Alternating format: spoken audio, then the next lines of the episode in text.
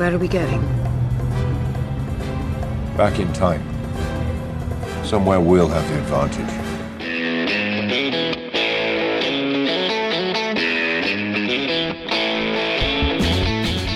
Hello and welcome once again to the Cine-Files, where this week we are continuing our exploration of our favorite James Bond film, Skyfall. My name is Steve Morris. I'm a filmmaker and directing instructor in Los Angeles, California. Hello, everyone. My name is John Rocha. I'm a writer, producer, and host in uh, San Diego, California. And I think we should just jump right in because I am excited to get back to Bond. Da-da, da-da, da-da. Let's do it. Let's go. Um, and where we are, we ju- where we left James Bond, he had just, uh, I will say, hooked up with the beautiful Sévérine uh, on the boat, heading off to meet the bad guy. And we cut away from there back to London, where, in a very disturbing way, we are watching video footage that that is hauntingly real of one of the agents that who's named being dragged away and killed. Yeah. Yeah. Pretty unsettling stuff to see the stakes here um, laid out for us in case we had forgotten or gotten caught up with the fact that Bond had had just had sex with a beautiful woman, you know? The Prime Minister continues to express public support for MI6, while the opposition has taken the position has taken the position we're a bunch of antiquated bloody idiots fighting a war we don't understand and can't possibly win. And of course, M is there and pushes back on that, and he says, The Prime Minister's ordered an inquiry. You'll have to appear. Oh, standing in the stocks at midday. Who's antiquated now? and, and here's the thing again, I'm totally Team Mallory. Like, Yeah, you're understanding it. well, I mean, of course, if there was a huge disaster at the CIA, they would have to go in front of a committee in Congress. right. You know what I mean? Like, Yeah, yeah. I mean, you, you, you can't just, you know, I don't want our intelligence agencies just, you know, putting things under the rug and not having any oversight. You got to have system of checks and balances. You're right, exactly. But you also expect them to push back. So the back and forth between both of them here works effectively Totally. for what it is. And what we're going to see Mallory become is very interesting. And when we get to that, um, I'd be curious to have the conversation with you. We can't keep working in the shadows. There are no more shadows. You don't get this, do you? Whoever's behind this, whoever's doing it, he knows us. He's one of us. He comes from the same place as Bond, the place you say doesn't exist. The shadows. Yeah, there you go. Well, and I, I, I love. It's funny. There's a there was a Batman annual from the '80s, Mm-hmm, which probably I haven't read it in years, but I, I love the idea. Which was called, I think it was called "The Player on the Other Side," Mhm. and what it was was basically eventually you're going to come up against your mirror image, the person who plays exactly like you, and they created a villain who has exactly Batman's origin story. Parents Oh. murdered in front of him, and he has devoted himself basically to become the greatest bad guy in exactly the way that Batman had devoted himself to become the Revenger. You know, Yeah, yeah, like his, his parents, I think, were killed by cops, maybe by Jim Gordon yeah. or his father or something like that. I don't remember. It's a long time. And what I like about the reason I bring it up, that's what we're setting up here. Mhm. You know, is Bond is going to face his alternate self. You know, Yeah, yeah. and as we're sailing again, beautiful shot of sailing, we have just music that I think Thomas Newman did a perfect job of blending the classicness of old Bond and making it all more modern. Yeah, agreed.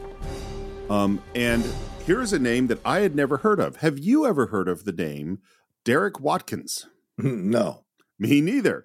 Well, let me tell you who Derek Watkins is. He's a jazz trumpeter. Yes. He's had sessions with Eric Clapton, Elton John, Wow. Barbra Streisand. He played on Beatles albums. Okay. And the reason I'm bringing him up is Yeah. that he played on every single Bond movie from Dr. No to Skyfall. Wow. Okay. That's 50 years, and he died very shortly after recording the soundtrack for Skyfall. Wow. Isn't that amazing? I, I mean, you know, um, you, we talk where this whole film is talking about right old school stuff or people who've been around a long time doing something and have they lost the touch? Has the world moved on? But people always love to have those tent poles in the ground, I think. And so having someone come back Totally. consistently for so long, I think speaks volumes at how they the people involved in this franchise approach this franchise, you know. So, and here's if you just want to hear, you know, why this guy guy is worthy of our respect. Yeah. Dizzy Gillespie, one of the great trumpeters of all time, Yeah. called him Mister Lead. Wow. He was the lead trumpeter. That's- so that's some respect right there. yeah, yeah. Uh, Bond comes out on deck, always looking stylish. Hmm. The shot of uh, Sévérine is gorgeous, and he flips the switch on that little tiny radio tracker, Hmm. And then she says, It's not too late. We could turn back now. and that is when we hear the guns cock behind them. I wouldn't be so sure. Which he, you Bond suspected, I would imagine, right? He knew what he was getting in for. He knew this was going to be a, a, a trip over there, and they, they were going to be forced to go. I would imagine. Th- th- There, there is such a Bond strategy of, I'm going to throw myself into an impossible situation Yeah, and just trust that I'm going to find my way out of it. You know. yeah. Um, uh, they're heading to this another ridiculous, amazing set, which is this wrecked city on an island. This is based on a real island off the coast of Japan called Hashima. Oh, really? Okay. And the idea came because Daniel Craig saw a documentary on Hashima Yeah. and brought it to the images to their attention. And that's how this thing got built. huh. It, it sounds like just from listening that Daniel Craig was really involved in this as hmm. a as a creator, you not just as an actor. Yeah. And then we have them walking through this island, both of them handcuffed. Shots, of course, are gorgeous. And what we hear is that the bad guy, who we haven't met yet, that he did this. He wanted the island, so he caused a panic and had everybody flee the island so that he could take over. Yeah, she's given us a little window into how this guy operates. You said, you know, he created something on the computer and had and just was able to fool everybody about it. That's how quickly it happened. And certainly, you know, that's the, kind of the beginning of the conversations of power of technology uh, at that time. And look how quickly in 10 years, Steve, we're having, you know, conversations about AI and conversations about how computers can take over the world and what have you. And we're seeing someone take over a social media platform and do whatever they want with it. So, you know, certainly the the people who have the ability to have access to technology and to the internet and to computers here can wreck our lives with the with the click of a few buttons, which is scary to think about. Terrifying. Kind of new now at, at back then, right? Yeah. Does he always get what he wants? More than you know. And as they separate them, the last thing she says is, I'm sorry. Right.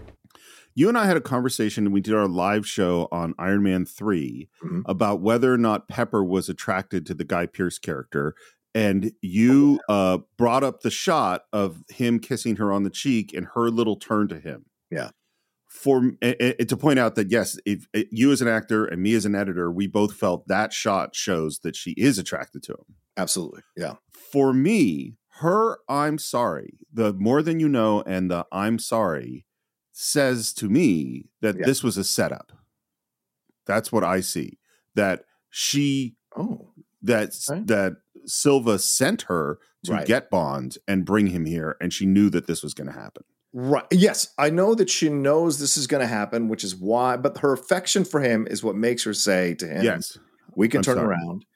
But yeah, more than you know is the is the tell uh, uh, in that dial in that exchange because she's essentially saying, you know, he's controlled her. She's witnessed horrible things that he's done. Yeah. Um, and because of how she's been abused in this in this uh, sex trade, he might have even came off as someone like um, Travis Bickle, who was trying to save her from this life, but Right. all he did was move her from that life into this life, and knowing that she could be Right. controlled, and and did that to her. So yeah, we see that in great delivery by uh, by her as well with that line. And we cut to Bond tied to a chair in this crazy room that's filled with computers and servers, but it's all kind of it's like the anti uh, MI6 headquarters, you know. And then we get Hmm. this entrance. Yeah, I mean, you know, give your bad guy an entrance. Like the elevator comes down, oh Javier Bardem comes out. yeah, It's all in one shot. And so, by the way, he was really nervous about delivering this Yeah. really long monologue all in one shot walking towards Bond. wow, And here's what he did. I find this fascinating. okay, He had the entire script and his entire part translated into Spanish, which is his original language. yeah, of course. Studied the script in Spanish Ooh, and then offered rewrites to this speech in particular in Spanish, which they then translated back to English. That's awesome. Isn't it? Yeah, because he wants to understand it. So he wants to have it translated in Spanish. then he can find the nuances in it and make adjustments and then translate that to English. That makes so much sense. Why not? right? Yeah. I, I I love that. I also love that it, I was watching. I'm like his his outfit is striking because he's wearing kind of a white tan sort of suit with a darker shirt, and I suddenly went, oh. Bond's sitting there in a tux in the black suit with a white shirt. Right. He's in white with a dark shirt. And I'm like, oh, they are literally mirror opposites. It's like spy versus spy with the black spy and the white. You know what I mean? Like, That's a great point. But also their energies, right? I mean, he comes out and he's a much more fluid energy, you know, and it's whereas Bond is more rigid and more like, you know, the sharper edges. Here comes the uh, that's what I would say fluid. The the movement of his is very light as he Yeah. walks towards Bond. It's very in control. And so he's having, uh, you know, he's he knows he's in control, so he can allow himself to relax and have fun and and as a first appearance. And the striking blonde hair you know considering uh, javier bardem was originally you know has uh, jet black hair. So it's it's a nice contrast to bond. Even though bond is blonde as well the dirty blonde his is more like kind of put upon you know so it's so interesting. Um, well, and speaking of the blonde, that is Javier's idea. Oh really Um, yeah, he said, I have this idea for the look. He there's uh he has different eye color, the blonde hair, Right. and Sam Mendes went, absolutely not. No, that's not that's not what I see for this guy. And so they go to do a screen test. and how does Javier show up to it? He got his hair dyed, he got some uh contact lenses, and he came in, and Sam Mendes just goes, I'm wrong. You're right. That's what this character is. you got to trust your actors when you cast the great ones man Absolutely. And man, he well, what's funny too is the other Javier Bardem movie that we did is No Country for Old Men, where Yeah. he also plays a fucking terrifying bad guy. yes he does And they are totally unalike. yeah yeah yeah yeah There's no, they're completely different characters. Well, because one is one is evil because he wants to be evil, and the other one is doing a job. Right? So there are two different like our perspective is that he's an evil guy, but he has a moral code that he lives by, and he has a code that he does things by. So where he's only evil because compared to the antag- to the uh, protagonist, who is evil himself, by the way, Josh Brolin for stealing the money and running Mm. away and you know screwing and, and being and mistreating his wife. You know, there's a lot that's not good about Josh Brolin's character. So by comparison, he uh, Bardem is seen as evil. Bardem is doing a job. You know, Well, that's because Bar- the, the that character is he doesn't care. You Right, know what I mean? Like Yeah, that's no, he's, he's not- a dog in the hunt. Yeah, yeah. yeah there's not there's no passion in him he's like this is my job and part of him not caring is i don't care if i kill people i have no there's no emotional thing about killing people at all this guy's super emotional and super passionate and filled with all sorts of pain and anger and you know yeah, absolutely. all sorts of stuff Yeah. and he says My grandmother had an island. Nothing to boast of. You could walk around it in an hour. But still, it was, it was a paradise for us. so i think this whole speech metaphorically is beautiful because okay. we start with you know the island is a paradise the world is a paradise One summer, we went for a visit and discovered the place had been infested with rats. And it's like I think this is his. He starts with MI6 and believes in the cause. It's a Mhm. paradise. I am fighting for the right thing. We do right things. M, who maybe is his grandmother on some level, or is um, obviously a mother figure for him. Yeah, yeah. Like he trusts her completely, and then he realizes it's filled with rats. Yeah. So, how do you get rats off an island? Hmm? My grandmother showed me. We buried an oil drum and hinged the lid.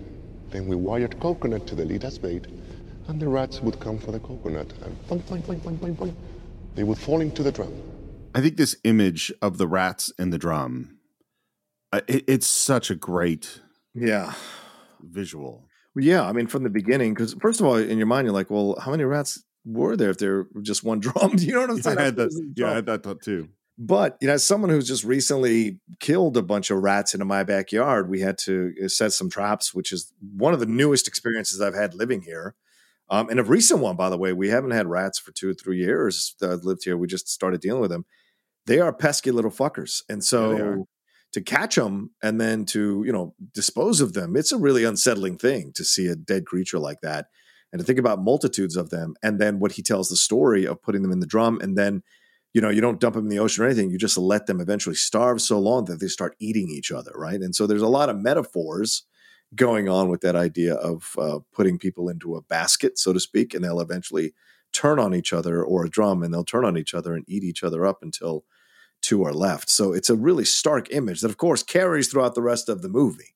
So it's a fantastic opening monologue for a villain to tell. And I don't know if any of it is true. And I don't know what island his grandmother would have had, you know. I, so, I, I don't know either. right. Uh, you know, him saying it's you know not much of an island, you can walk it in an hour. I'm like, it sounds like a pretty big island that you that you own. Yeah. Um, yeah. Yeah. It it also reminds me as I think about the rats and the people making the rats fight each other. Yeah. Is I go to in um the Clifford Odets play Waiting for Lefty. Oh, there's yeah. there's a great monologue of the guy who had gone off to World War One Mhm. and was firing his rifle and suddenly realized, you know who I was aiming my rifle at? Is some poor dumb schlub just like me who got sold this bill of goods by his government to go off and fight for their cause Yeah. And that the you know and the uh, uh, you know that whole play is all about fighting back against the powers that be and so i go like oh he was sent off to china i think he was in hong kong Right. and told that these are the bad guys and then he and it's like no he's just the rats it's the people that put them in the drum that are the you know what i mean Yes, exactly. Yeah, yeah, yeah. And then what? Do you kill them? No. You take them and release them into the trees. But now they don't eat coconut anymore. Now they only eat rat. You have changed their nature. But this is the beginning of the faulty logic of Silva here, right? Because there aren't any other rats but those two rats. So how are they going to get more rats? So eventually they're going to have to find other food source. So just like you deprived them of food source of coconut, then you deprived them of the food source of rat because they ate it all. If they don't find other rats, they're going to have to find another food source and then develop a different um, nature. So yeah, you change their nature momentarily, but not really. You know.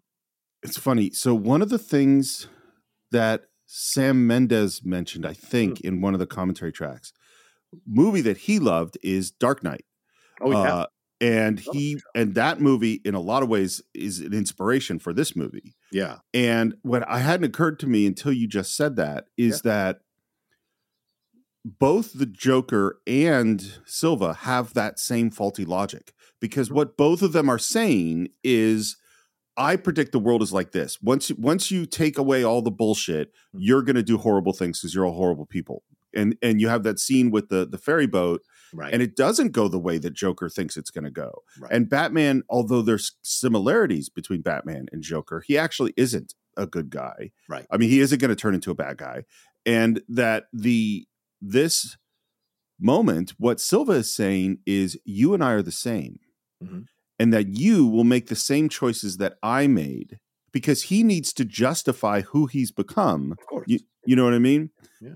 Um, and so you're, you're and you're totally right. That logic is faulty because that's not who Bond is, and Bond's not going to make those choices. Right, exactly. He's trying to recruit him onto his side, which I always think at times is a bit of a faulty cliche to see. In no, look, it works really well here. I'm not bashing the film, but um, you know, we've seen that so many times. So they try to lure them over.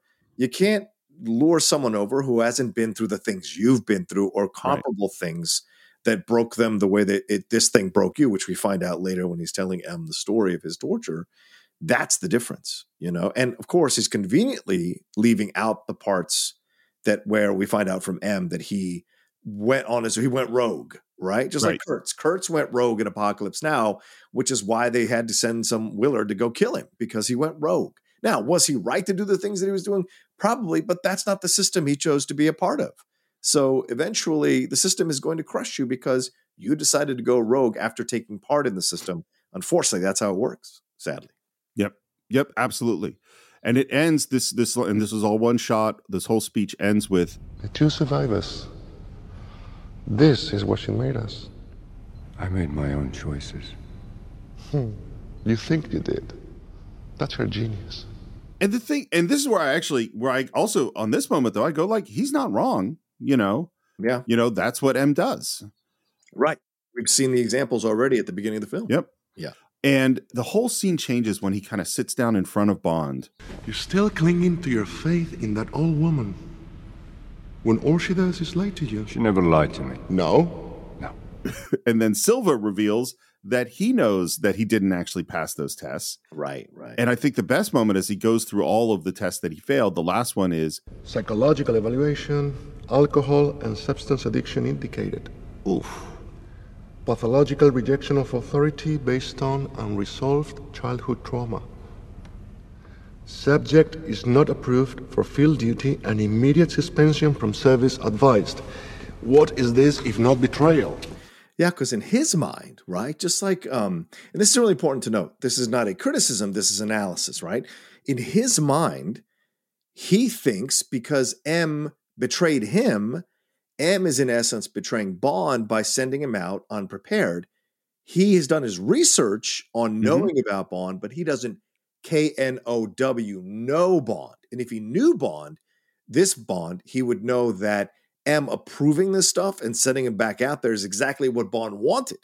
So it's not a betrayal of Bond, it's actually a support of Bond. So this just reaffirms James's love of M or approval of M because she gave him what he wanted, you know. And so I think there's where Silva makes a mistake here because he thinks that uh, Bond's going to be upset that uh, M lied to him and sent him out on a mission unprepared or uh, physically unable to do it.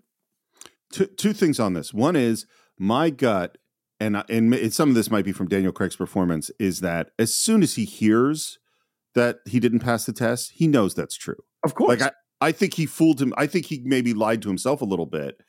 And he knew what that fucking psychologist thought of him. Of course. You know what I mean? Like, so this isn't a surprise. So it's not a betrayal because he kind of knew. The other thing, though, is that I think you can't get away from the words, and this is what I think Silva's also focused on is Yeah. take the bloody shot. Oh, take yeah. the bloody shot is to him the same thing that she did to him when she betrayed him. But it isn't the same thing because I think, and we see it in that scene with Bond and M, Yeah. where he knows that that was the, he probably would have made the same call. You know what I mean? Even though he didn't like that he got shot, he actually doesn't hate M for doing, making that mm-hmm. decision Exactly. because she's like him. Yeah, exactly. Yeah. Then the scene takes a very surprising turn, which is that he's sitting very close to him Yeah. and says, Mommy was very bad. and he leans in and with a, I would say, lascivious sort of, hmm, unbuttons Bond's shirt. Yeah. And you know what I didn't think of until literally the last five minutes Mm. is I just suddenly went, oh, we just saw a shirt being unbuttoned.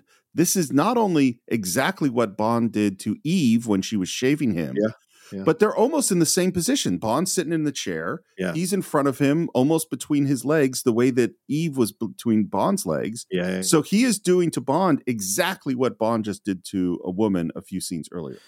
Yeah, and you can't deny that this is this has um, a homosexual flavor to it. Certainly, the way he's touching his chest, and even Bond saying things like, "Are you sure it's her that you wanted?" You know, he's he's saying these things to kind of get under his skin. It even says, "You think this is my first time?" and all of that. So it, it's a very sexually charged scene, uh, and I like that. I like that as a new aspect of uh, of James Bond in in in this film, and um, it's not overt. It's just kind of right there. Do you know what I'm saying? And, and I really appreciated that as as a nice switch. two, two, two things about it. One is there was some protests about, oh, you've made the crazy gay man be the, you know, the bad guy. And this was what I, I love what Javier Bardem's response was this is he said, no, you got it all wrong. Silva would fuck anything. Yes, exactly, exactly. Yes. Um, and the moment you mentioned it, but I want to I want to come back to it. Yeah. Is uh, as he's touching his leg, he says to Bond, Well, first time for everything. What makes you think this is my first time? Yes, exactly. so what what did Bond just say there? What is he saying? I don't know if he's telling the truth, but he's essentially trying to remove Silva's power in this back and forth by saying, "Oh, you think this is my first time? It's not." And whether it's true or not, who knows? But Bond is playing the, you know, Bond is using all of his tactics and training to get under the skin of the villain or to unsettle the villain, and um, it's just psychological warfare between the two of them in this back and forth. I, I'm sorry, I have to ask the witness for a little more specificity. okay. First time at what?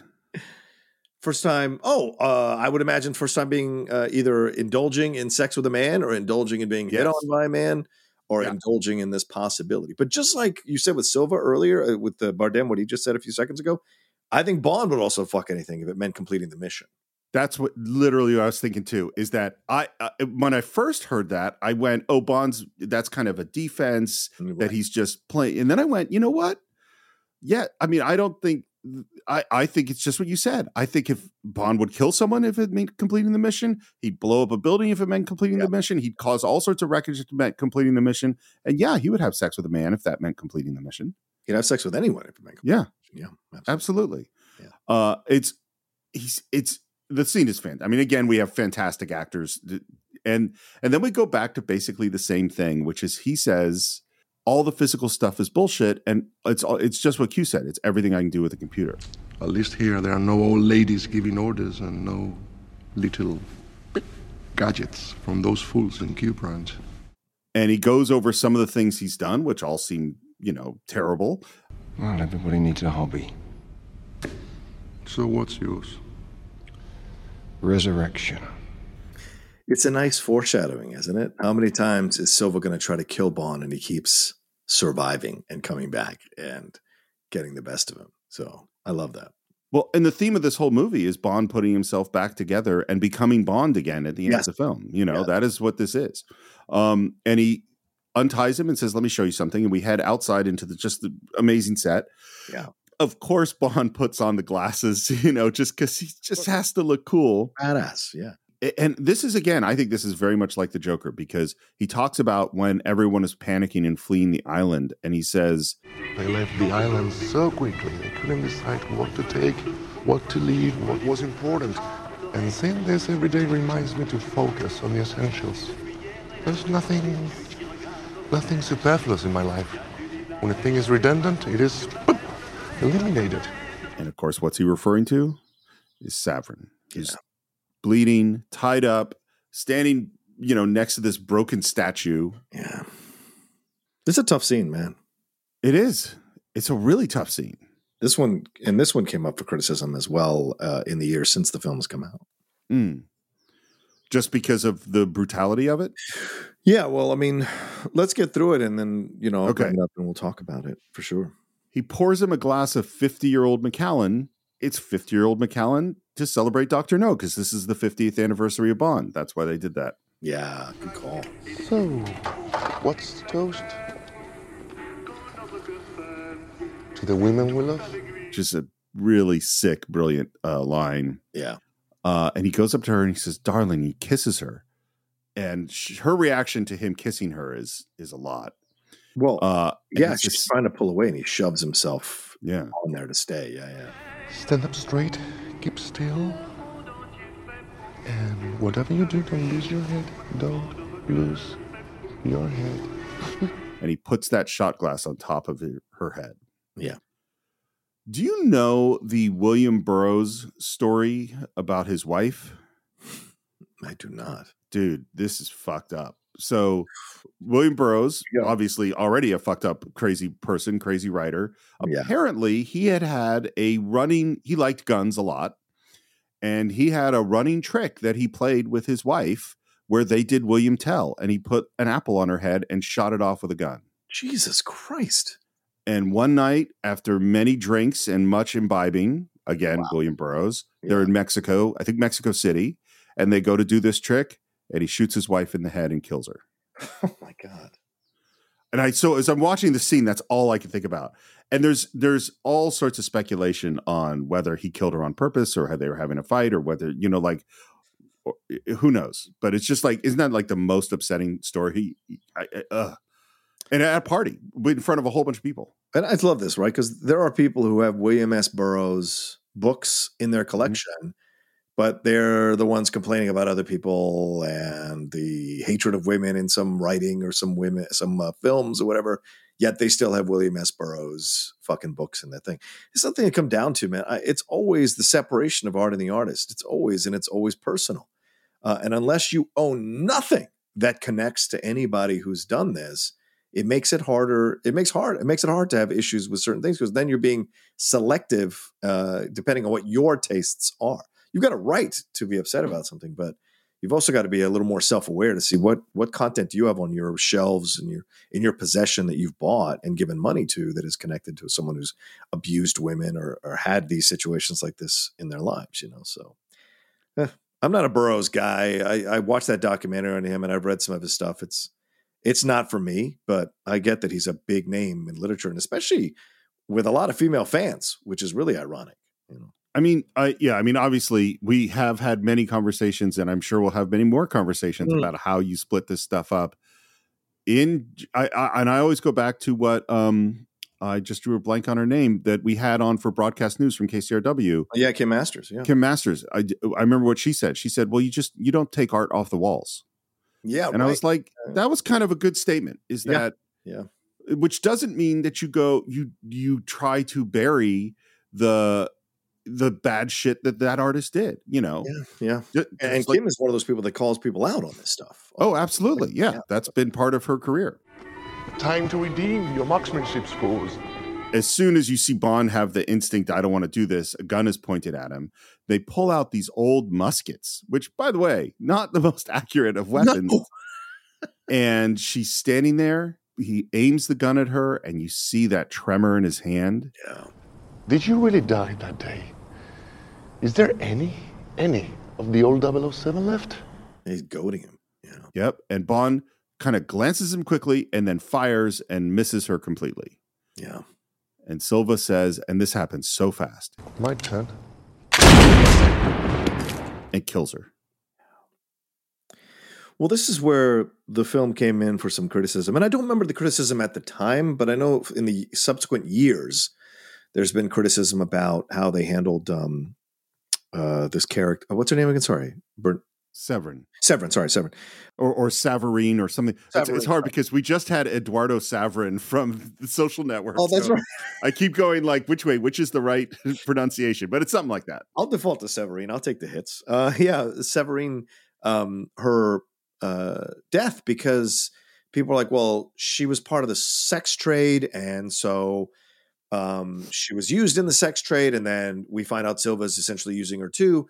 But then Bond uses her to get to Silva, and then Bond just kind of stands there and watches Silva kill her. So, in essence, as a character, she's been she's used by men all the way up and down the chain. And also, if you want to go all the way to the writers, the male writers and the male director use this character in this way. And so it's a part of being more aware of these kinds of things. And do I 100% agree with the criticism? I mean, people die in Bond all the time, especially women. So it's it's it is a horrible trait at times of the Bond franchise, but you know that's also something they've been trying really hard to change and rectify. And so it's a valid criticism, but I don't know if it, it's an uncomfortable scene meant to really make you hate the villain. So yes, it sucks that it's a woman, and it's always kind of classically been a woman.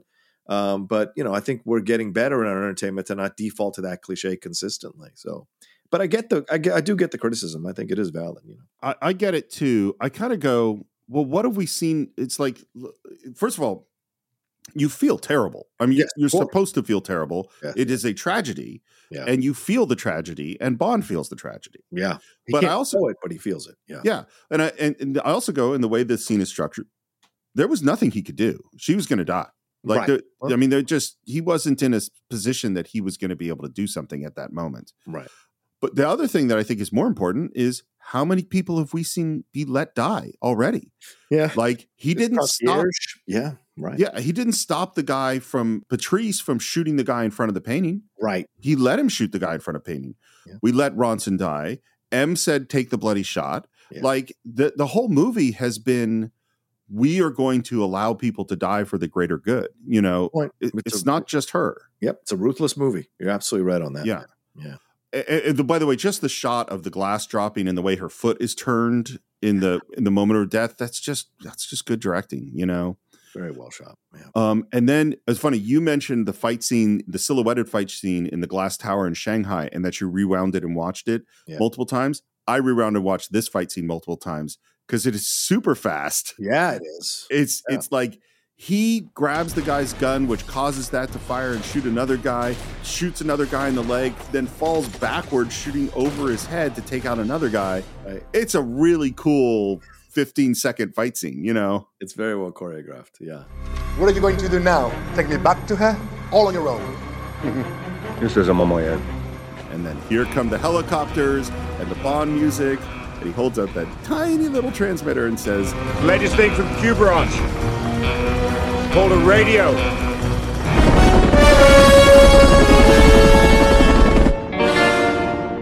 Which is old school, right? Old school, it- yeah. This is the fight every time that we have in the uh in the entire film is between the old school and the new school. Yeah.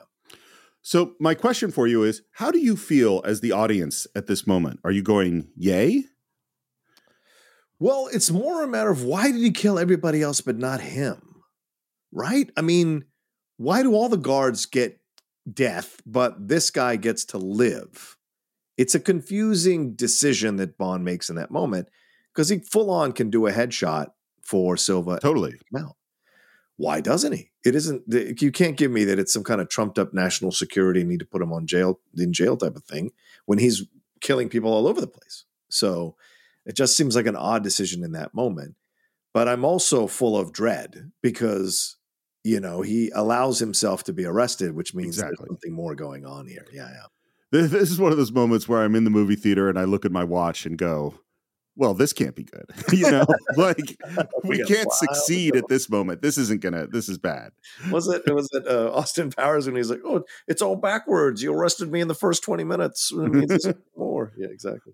John, I can't tell you how excited I am about the Cine-Files' new sponsor, an absolutely incredible game, Marvel Strike Force. Now, anyone who's listened to the show knows that I've been reading comic books since I was five years old, and this is like a comic book fan's dream come true. You could create a mobile squad and play as your favorite Marvel characters. I mean, everyone is there the Punisher, Vision, Black Panther, Cap, or even my favorite Marvel character of all time, Daredevil. Uh, Your goal is to power up those characters, unlock gear, and use them to compete in player versus player mode, alliance mode, and real time arena. Yes, Stephen, as we speak, they are enjoying their six year anniversary. Six years, wow. And you know what that means? Free stuff just for signing up via their unique link in the description. The anniversary consists of weekly events and bonuses. If you complete each event, you can receive special rewards and skins. Completing every single mission throughout the entire anniversary will result in an even more special reward. Make sure to log in each day and each week to take advantage of all the new characters that are being released specifically for this event. This will be Marvel Strike Force's most generous event to date, so don't miss out, y'all. Check out that unique promo code, and for every new user, please follow our link in the description and use the promo code MAXPOOL. Once again, thank you so much to Marvel Strike Force. We're very, very excited to have you sponsoring this episode. We're back at MI6. Uh, I love again the design's all really cool. That there's the fogged glass that you know Yeah. clears Oh, cool. and reveals him in the glass cage. And I don't know how many supervillains we've seen in glass cages over the years, but there have been many. True. You're smaller than I remember. Whereas I barely remember you at all. Sam Mendes says that Javier did many, many brilliant takes, each one slightly different, which I love. You know, it's like he's like, Oh, really? Here, here's a here's one that's a little more with this spin. Here's one that's a little more with this spin. But apparently, in the middle of it, he just broke down completely giggling and said, "I can't believe I'm sitting here with Judi Dench and Daniel Craig doing a James Bond movie." He was just so tickled that he was doing this. Yeah, a lot of people speak about Javier's warmth. Like a lot of people talk about him. Mm. What a nice energy he is, and how he how it's just all just so incredible to him. And there are people who legitimately have that energy. There are others who put it on. I'm not going to mention any names about a recent pop songstress, but there are actually people who legitimately are like, "Ooh, me! Oh my god, I can't believe this is happening to me." That kind of thing, and they are legitimate in it. And it's always nice to hear that from other actors that that happens and directors. Particularly so when we're talking about him playing these two terrifying villains. Yeah, yeah, right. and he's his sweetheart.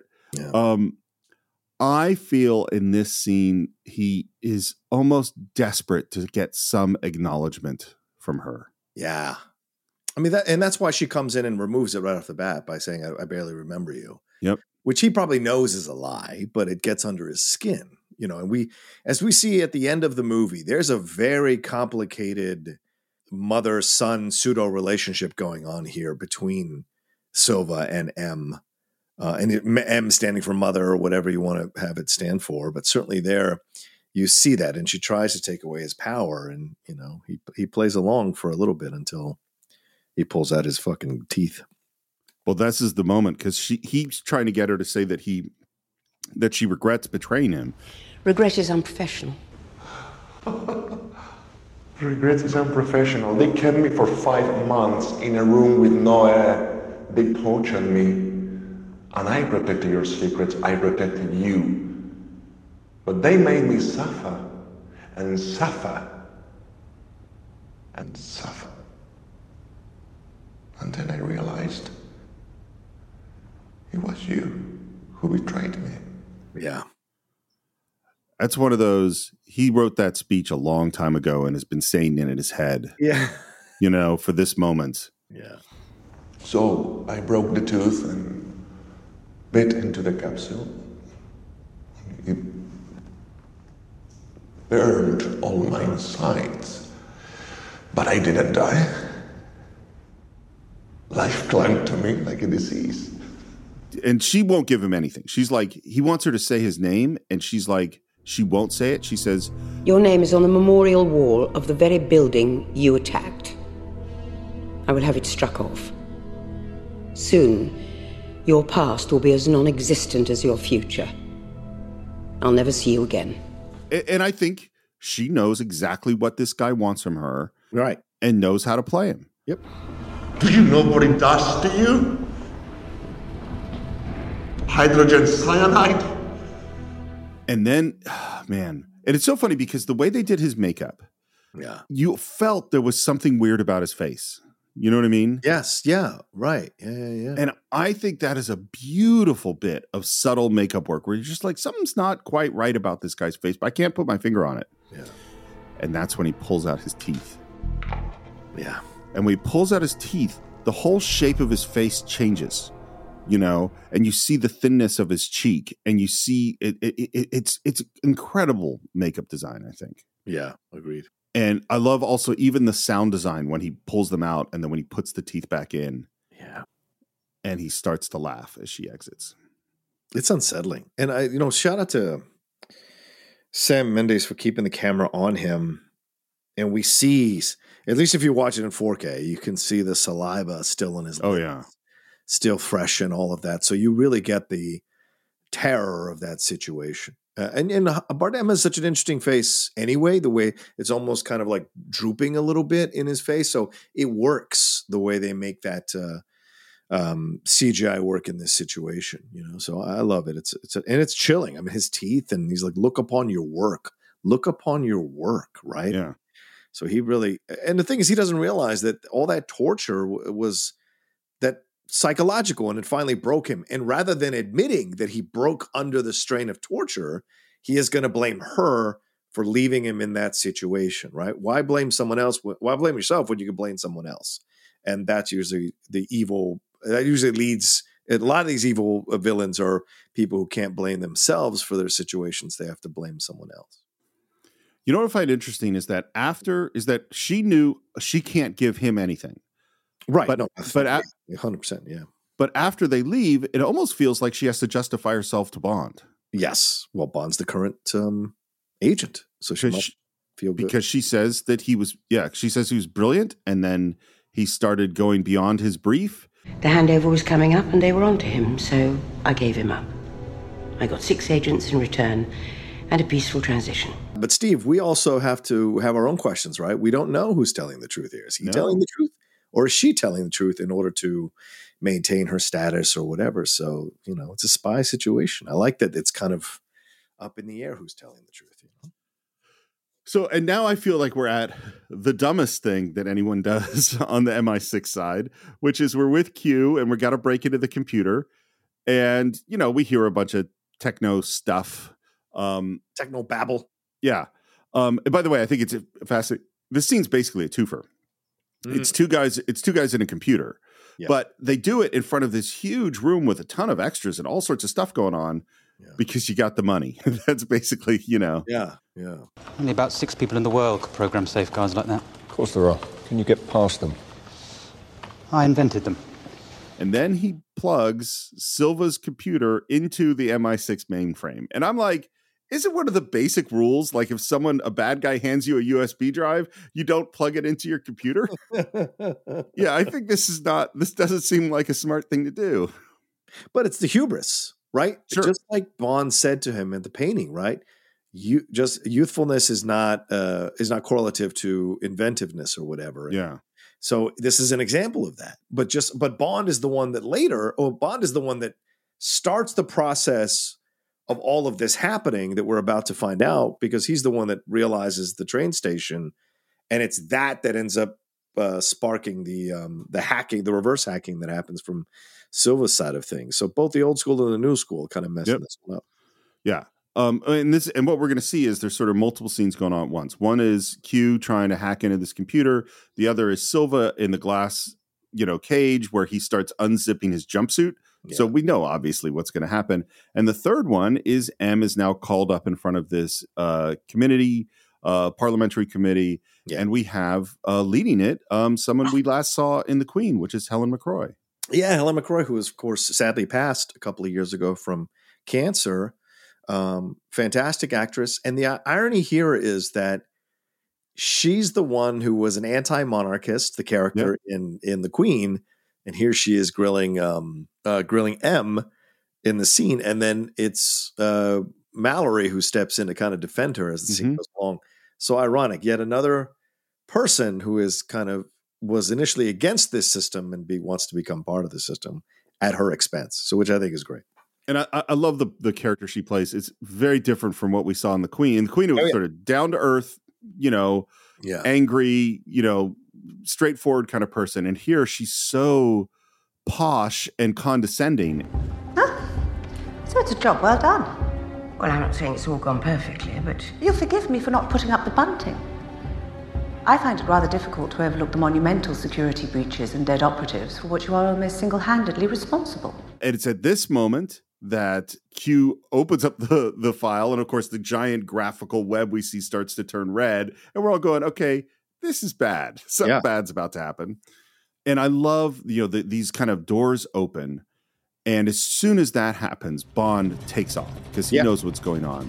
Yep. And I do love uh, Q's reaction at that moment where he goes, Oh no. Can someone tell me how the hell he got into our system?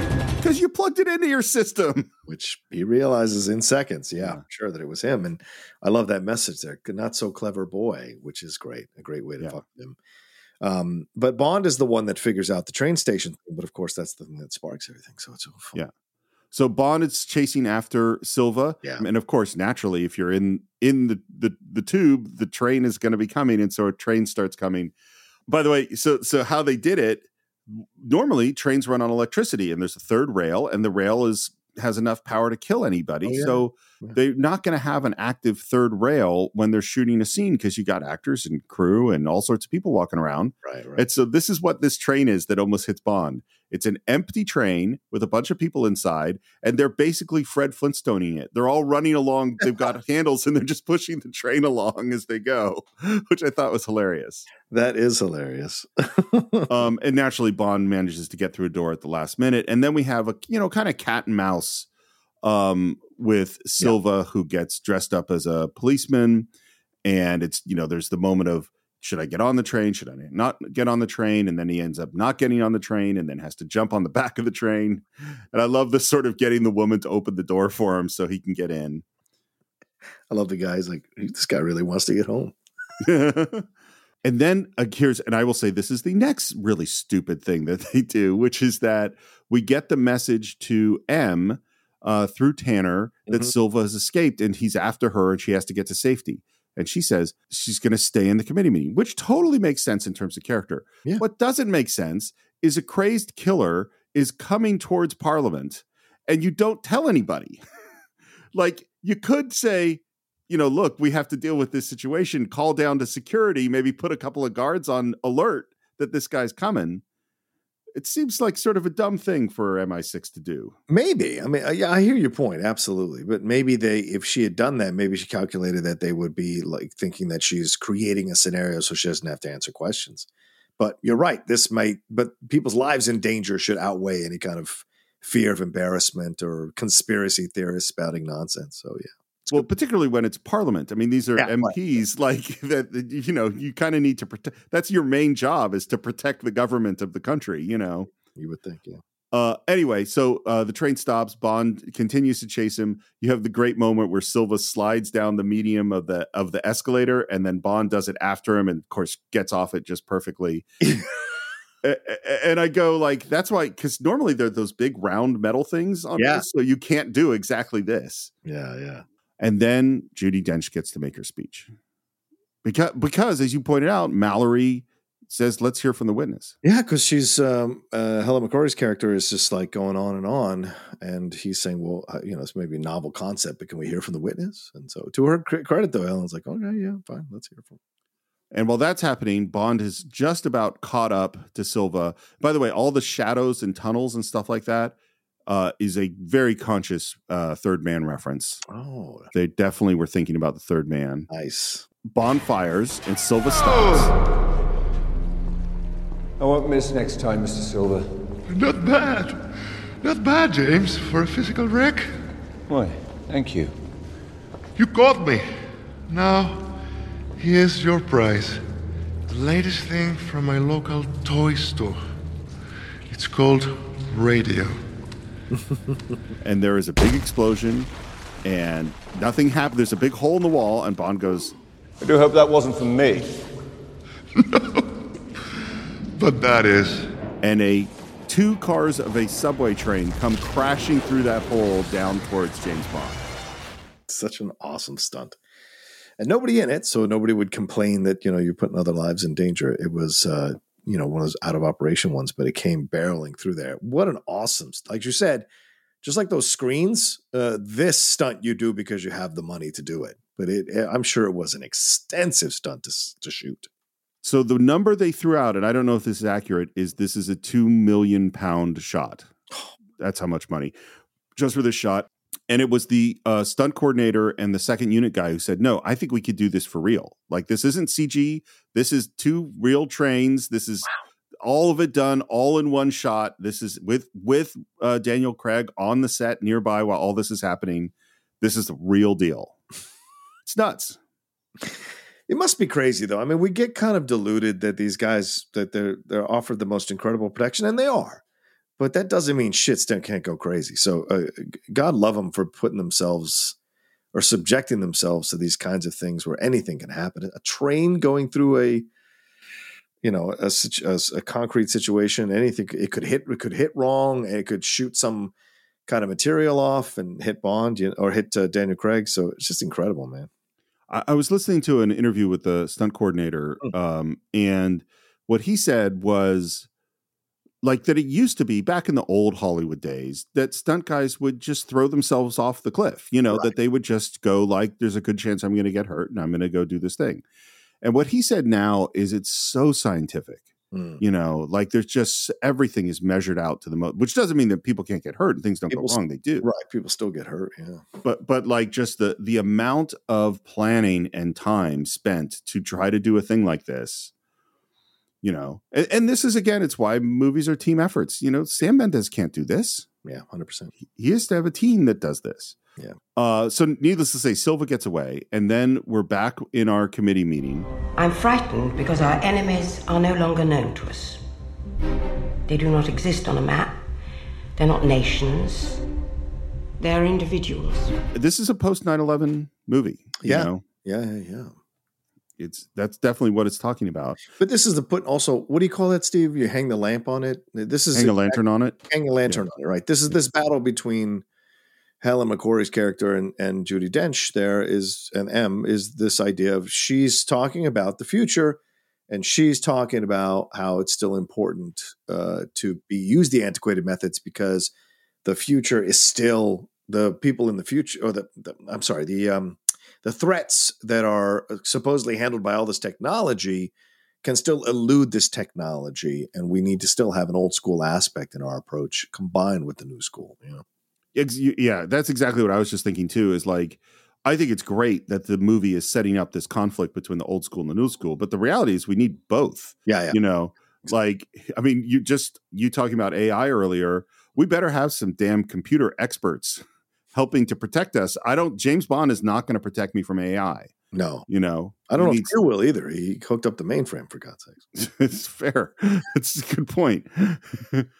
As M is talking, Silva comes right comes right through security. He's killing a bunch of people. Yeah. Our world is not more transparent now, it's more opaque. It's in the shadows. That's where we must do battle. And as she talks, we see Bond running through the street.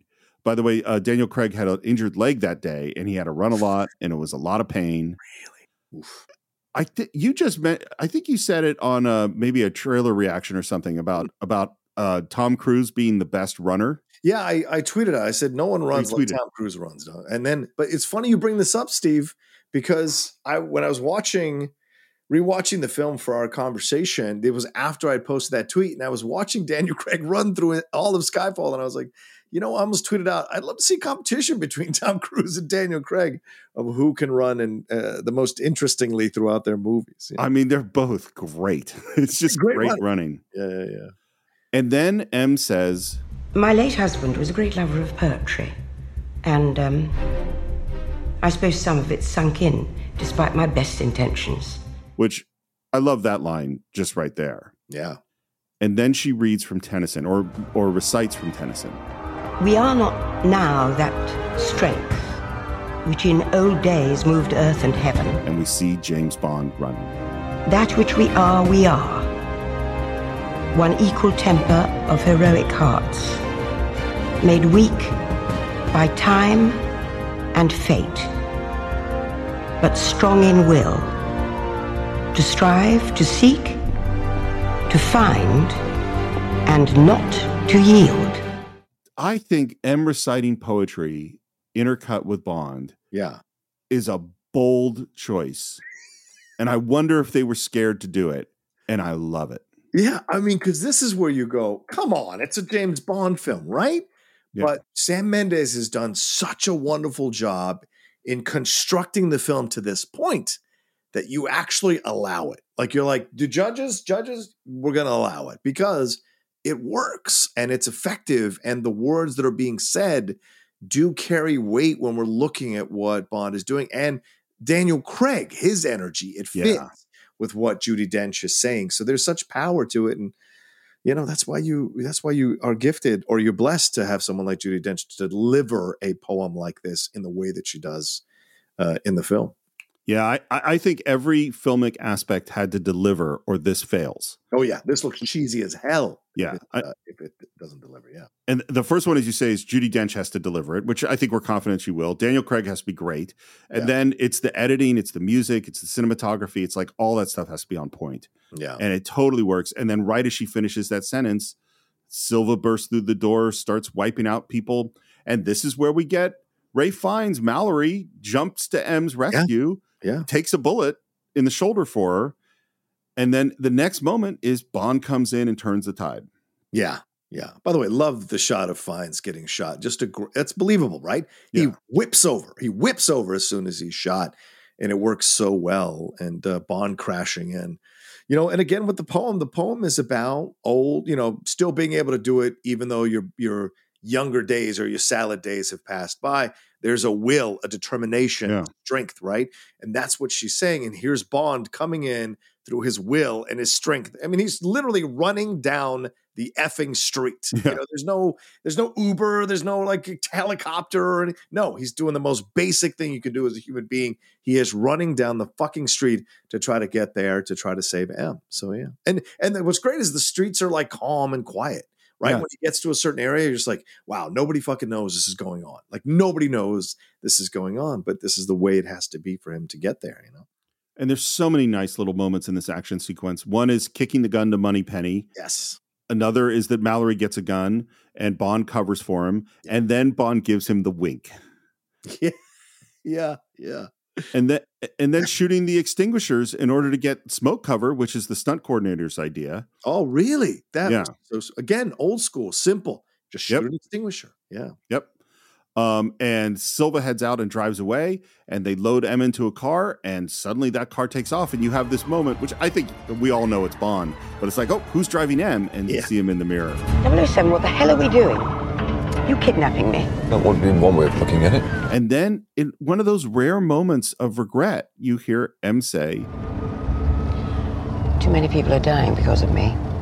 Is it regret though, Steve, or do you think it's someone who's like trying to say something to uh, take take guilt for it, but not really stop herself from doing it? Because she goes along with Bond, and she goes Mhm. along with this whole thing of going after Silva, rather than just turning herself in or you know kind of surrendering herself in any way, shape, or form, or stopping Bond. You know, she just kind of goes along with it. So it's interesting. You know, some people Well- say things to themselves to kind of make themselves feel better about what they've done, taking some semblance of responsibility, but not really fully stopping what they're doing.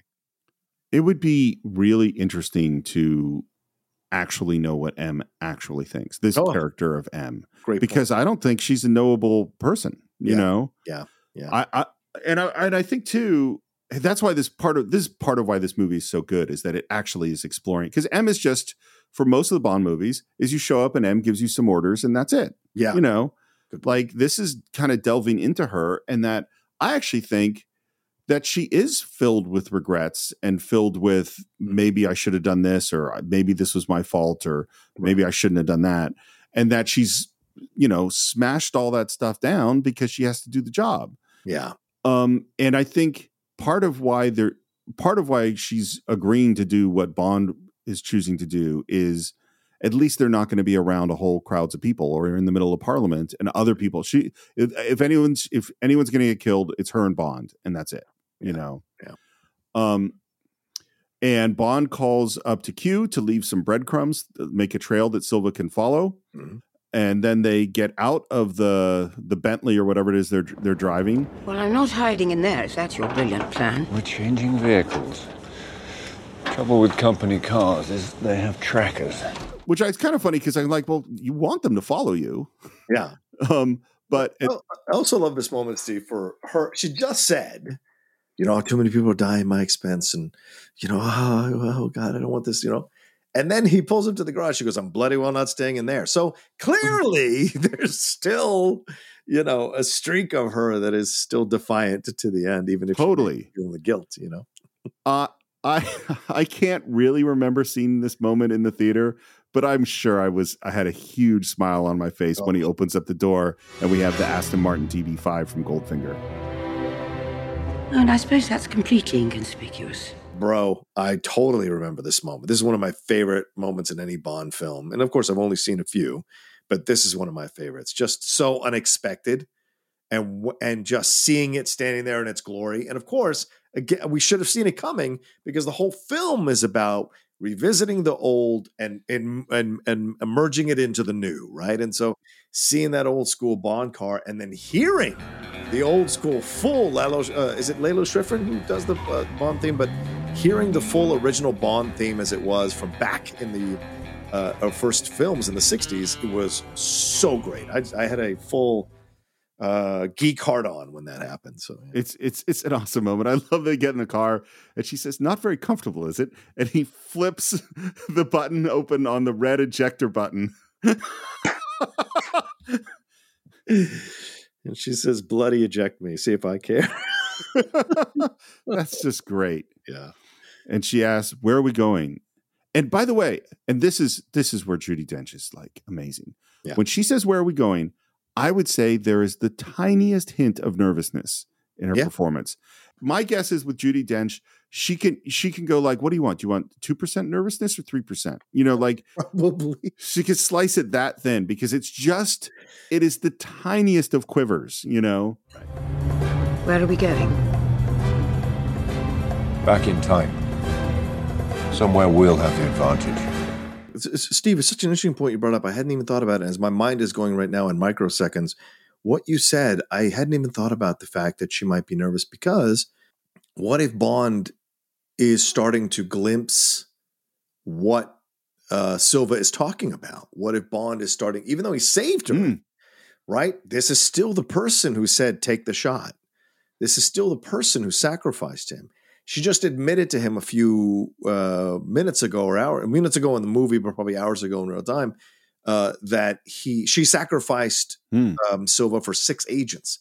So the nervousness may just be that I'm putting my life in the hands of a guy who is unstable, can't shoot, physically unable to do, do the job, and and uh, may have a grudge here against me. So the the slight flicker of nervousness is absolutely believable. But as you said, that's why you cast someone like Judi Dench or get get the have the blessing of someone like Judi Dench because you can slice the nervousness to percentiles to have Yeah. a flicker. You know, yeah, Well, because I think, I mean, M is actually a human being yeah, exactly. who Exactly. doesn't want to die, who has fears and emotions, and she's but and yet she's so masterful Hmm. at controlling all of that.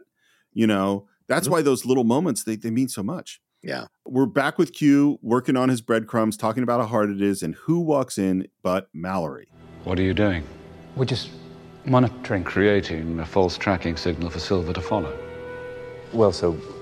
Um, Well, no. Excellent thinking. Get him isolated. And now we've transformed Mallory, you know, Yeah. because he took the bullet for M, he fought with Bond, Bond gave him a wink, and now where we thought he was going to narc out Q, he actually is on their side. yeah. But uh, what if the PM finds out? And then we're all buggered. Carry on. And my note here is like, and there's the new M, you know, Yes. like that's that's th- this is the moment where we're okay with that. Yeah. We are on the side of the road in Scotland. This is where you grew up. Hmm. How old were you when they died? And I find this response really interesting. You know the answer to that. You know the whole story. And her response is, Orphans always make the best recruits. that is a painful line, Yeah. Yeah. you know? But it's so beautiful. This whole scene is so beautifully shot by um, Deakins and by Mendes, keeping the camera slightly high as you're seeing this man astride his kingdom. Yeah. Right? He's essentially astride his kingdom, the valleys, Scottish Highlands, all of that. Him standing there, hands in the pocket, the gray suit, all of it. There's such a power stance there, and her walking up, and even and then when Mendes shoots them from the side, the two profiles, you're seeing two you know movie stars there in that moment, uh, and two strong actors in that moment, um, having the back and forth. So it there's such a power to this scene, you know. And then we start driving, and it's only then that we see what they were looking for. We go past the gate that Mm. says Skyfall on it with the big stag on the top and drive down to this big house in the middle of nowhere in the distance. Again, it's all stunning. And all of this was built for the movie. This is all constructed for this film. And not and you think about what they had to do. This is this is months that they spend building this thing because it's not just that you're building the house, but you're building the house in such a way that it can be destroyed. You build you essentially you build the destruction into the house because you know like Oh, this is the wall that's going to go first and this is what's going to go second. This is going to be on fire. This is going to be an explosion. This is going to have broken glass. And so as you're putting it together, you're putting it together with all of those elements Right. so you can destroy it. Um, it's an incredible amount of planning. Yeah. We go into the house. I wrote down, yeah, it's, it's great lighting again, you know, because it's gorgeous and everything is dust covered and everything is uh, covered in sheets. And then out comes a guy with a gun and he introduces M to Kincade, and this is Albert Finney. Yeah, the great Albert Finney, who seems to find himself in these spy movies because he was also in uh, the Bourne film as well as a, as a uh, person connected to Treadstone and what have you. But you know what's funny, Steve? I don't know if you have this in your notes. You probably do, but I don't mean to jump the gun. But um, this was uh, they went to Sean Connery, or they considered asking Sean Connery Wow. to do this role as a way of kind of you know passing the torch and Uh, talk about going old school, new school, that kind of thing. And so, how much more old school can you be than the original Bond? Yeah. So, but I think they ended up not going to him because they felt maybe it was it would have taken people out of the movie to have the old Bond come in, and maybe they felt also it might uh, overshadow Daniel to have the original Bond there for the people who are huge Bond fi- fans. So, in the end, they used Albert Finney, which was a nice choice because, of course, Albert and Judy have been acting uh, for decades as British actors, uh, both on stage and in, on TV and on screen for uh, both sides of the uh, Atlantic. So it, it was great to have those two old school actors coming together in this scene. I, I I'm trying to f- imagine what my reaction would have been if it had been Sean Connery. I guarantee you would have remembered it. Oh, absolutely, of course. Like, yes, well, what's funny is we just had the moment where we go back to the Aston Martin, yeah, and hear the Bond theme, and that, Yeah. and and that felt great, and it made me smile, and I and I kind of feel like if it had been Sean Connery, it's similar because you go, Yeah. oh my god, it's Sean Connery, and I would have had a big smile, and I don't know that I would have been able to get back into the heaviness of this movie. Yeah, and I don't know. And uh, listen, I, this okay. Here we go. Here I go climbing up to the top of a of a cliff to do a fucking tightrope walk. But I don't want people to get mad at me. But you don't think classical film, classic films when you think of Connery, right? I mean, it's not. I mean, I know people like Doctor No or you know these other Untouchables, but uh, classic films, right? And I think what artistic films, I guess, is what I'm trying to say, and that's not you know necessarily Connery's wheelhouse. And I think where Mendes was going with this, Albert Finney is someone that you can see in a classic film. You could absolutely he has that energy. Where Sean has a different kind of energy, and I think they cast correctly for the vibe of the film that they wanted to do. If we go into the finale, which is an explosive finale we're about to get to, and you've got Connery and Daniel Craig, it becomes Tango and Cash, the British version, right? And so instead of something much more deeper and the back and forth about the fact that uh, Finney was, you know, had kind of taught him how to shoot and all of that. So there's more weight to that because of how Finney's energy is as an actor versus Sean's. So, uh, and for all you Sean Connery fans, I'm sorry if I've hurt you. But but but you're a Sean Connery fan, and so am I. You're not. I am. I'm yeah, and when we're, we're, you're not. Well, this is what we've been saying about actors forever. Is like, yeah, it's not about being the that he's not a great actor. He's a great actor. It's just is he the right actor for this thing? Good point. Yeah. You know, and it's funny because I'm kind of going through in my head. It's like so much of what he's done, with the exception of Last Crusade, is that when he is the older guy with the younger guy, he is the the tough person showing someone the ropes, like He's in focused. Untouchables. Yeah, 100%. In Highlander, in um, Hunt for Red October, The in The Rock. Rock, Yeah. yeah, and so like, and that would not be the right energy for this yeah. movie. I love the choice when he introduces M as M. M, this is Kincade. Gamekeeper here since I was a boy. Pleased to meet you, Emma.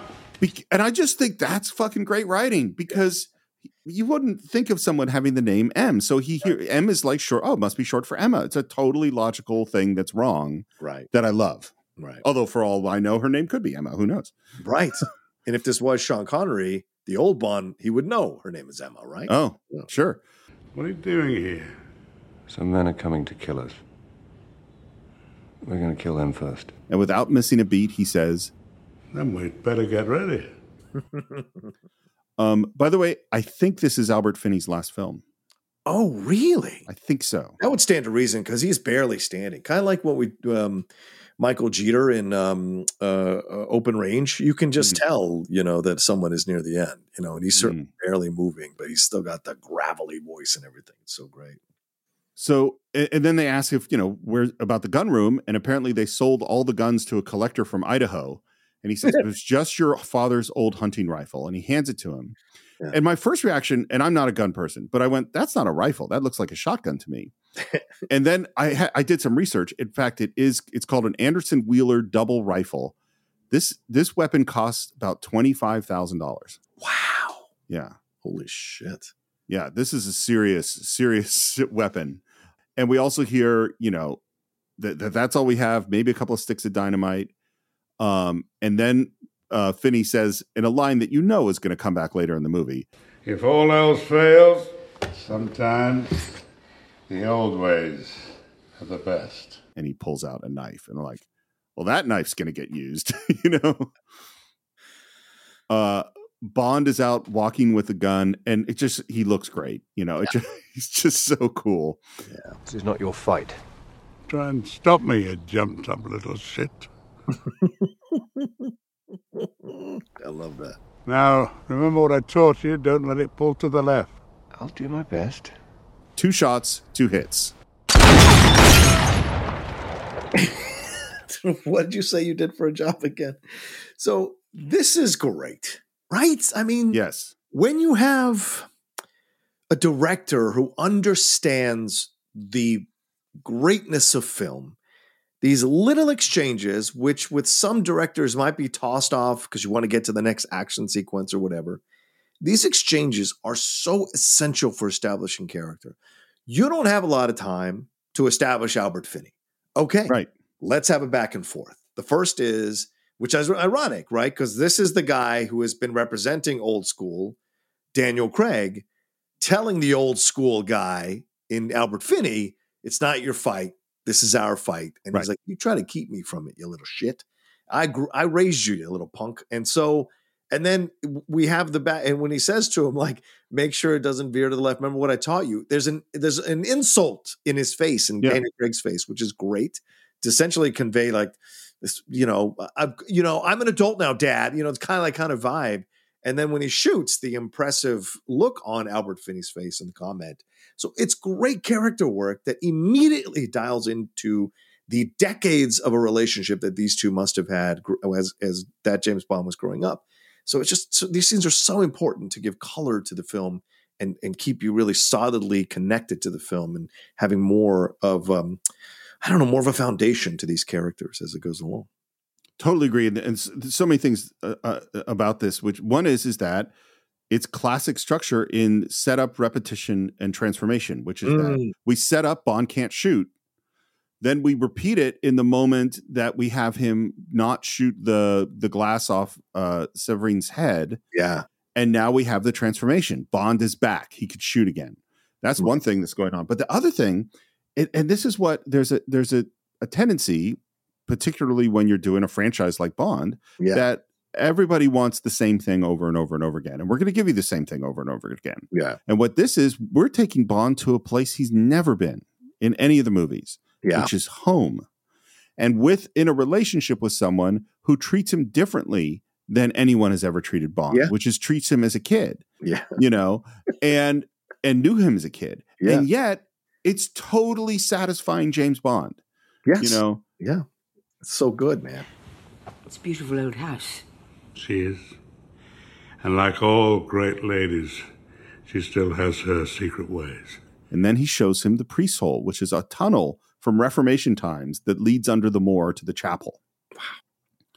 so first of all that's cool and Yeah. obviously like the knife we're like well that's going to get used um but it's also then we get this m- other piece of information she says The night I told him his parents had died, he hid in here for two days. When it did come out, he wasn't a boy anymore. Wow. What do you think that means, Steve? I I I I love that they just touch on this stuff. Yeah. And they don't tell us the details. You do like that. Okay. I do, absolutely. Okay. Because I think what they what we learn is I mean, it, it's funny because it's we were talking earlier about parallels with Batman. Is this is the Batman story? Oh yeah. You, know what I mean? Like your parents died, That's yeah, that's a great point. you know, and this is what this is what transformed him into this cold, hard, extremely tough guy. You know, Well, like M said, orphans make the best recruits. right? orphans make the best recruits. Yeah. And now we're now we're in a classic get ready for the bad guys montage. you know, we're b- opening up bullets and taking out the gunpowder. We're doing stuff with we're breaking up glass. We're doing stuff with um, light bulbs and electricity. We're planting things. We're setting up mirrors. We're doing all sorts of stuff. Someone should set this to a 1980s montage music. Get some 18 music. Just some 1980s music. Uh, I'm I I I, I could pro- I could probably make that happen. Challenge accepted. Yeah, that shouldn't take long. Um, uh, and maybe, and if it's, good, I'll send it to you. And if it's any good, we'll put it up on our Yeah. Page. That'd be fun. Um, and then there's this moment where Bond's with M, and she says, I fucked this up, didn't I? "That is everything." That's what Silva wanted her to say. Yeah. That is what that uh, like when she when Bond shows up in the house and she goes, "If if you think I'm going to apologize, you know." Mhm. Like, like that is what she has refused to do throughout, and now she is finally saying, "Maybe I messed up." Yeah. No. You did your job. I like when they talk about his obituary that she wrote of him, and he calls it appalling. and she says, Did call you an exemplar of British fortitude. That bit was all right. and then right at this lovely moment, and this is the this is the loveliest. You know what I mean? Like Yeah, this is yeah, yeah. this is because their entire relationship is conflict. Oh yeah, right. And this is the one moment where it's like, no, you're essentially this is you're my family. You know, Yeah. It's really touching. it really is. And then you hear the dogs. You ready? I was ready before you were born, son. I love it. the shots of the, the of the soldiers or the commandos or mercenaries or whatever they are coming through the gate and spreading out in the twilight really cool and by the way this is the other uh high degree of difficulty that i didn't think about when i first watched the film Hmm. this action sequence takes place as the light is changing it starts at the beginning of sunset of twilight Mhm. and then by the end of it it's it's pitch dark which Yes. means i mean normally you shoot an action sequence like it's daytime or it's nighttime it's not we are going to slowly transition moment by moment to a different lighting setup throughout the whole sequence Right. Yeah. that's really hard Yeah. Because it also means as an editor i can't take a moment from later in the sequence and move it earlier Yeah. Yeah. because the lighting's wrong yeah it's it's really hard Yeah. they're approaching the car. Love the reflection shot in the side view mirror. Um, they're they're putting a bomb on the outside of the house, and then James ju- pops up in the car. I totally didn't expect this, and it's so fucking satisfying when he opens up with the Aston Martin's machine guns. That's great. and they go into the house, and then we have this great moment where they see Kincade, but nope, that's the mirror shot, and he shoots them from behind and says, Welcome to Scotland. Welcome to Scotland. Yeah. F- I fucking love it. I love it. And I, you know, we see all the little things. They step on the shells. The, the- you know, we flip switches and make little explosions. Yeah. They're taking Kincade takes guys out. Bond takes people out. Uh, and then there's M who's being hunted, and she opens fire and drops her gun, and Bond takes the guy out. You heard? Only my pride. I never was a good shot. And then they realize that Silva is not among the bodies. They won the first battle, Yeah. but then we hear the helicopters.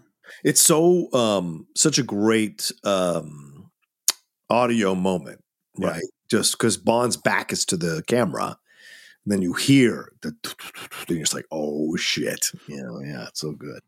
And you know apocalypse now style he's Yeah. blasting music that's uh boom boom by the animals as Now let's- in Talk about this moment, right? We were saying old school versus new school, right? And the new school is trying to uh, take over the old school, but the old school is still fucking great. Well, Boom Boom is a remake in 1964 of a Mm. 1962 original John Lee Hooker song, Blues. oh yeah And so the fact that that white boy remake of a black man's blues song, I think there's something to that. The idea, that, i never even thought about that right? There's a symbolism here, and the boom boom was the big song, was the one Yeah. that way bigger than uh, John Lee Hooker's version. And what Right. happened to a lot of people, right? Even Pat Boone did Tutti Frutti, and that sold more than Little Richard's version. So you saw this. So again, the old school or the new school trying to replace the old school, but it's never going to be as good as the old school. And that's I think there was a little bit of a symbolism. And y'all might think I'm stretching, but whatever. I- I think there was a little bit of symbolism in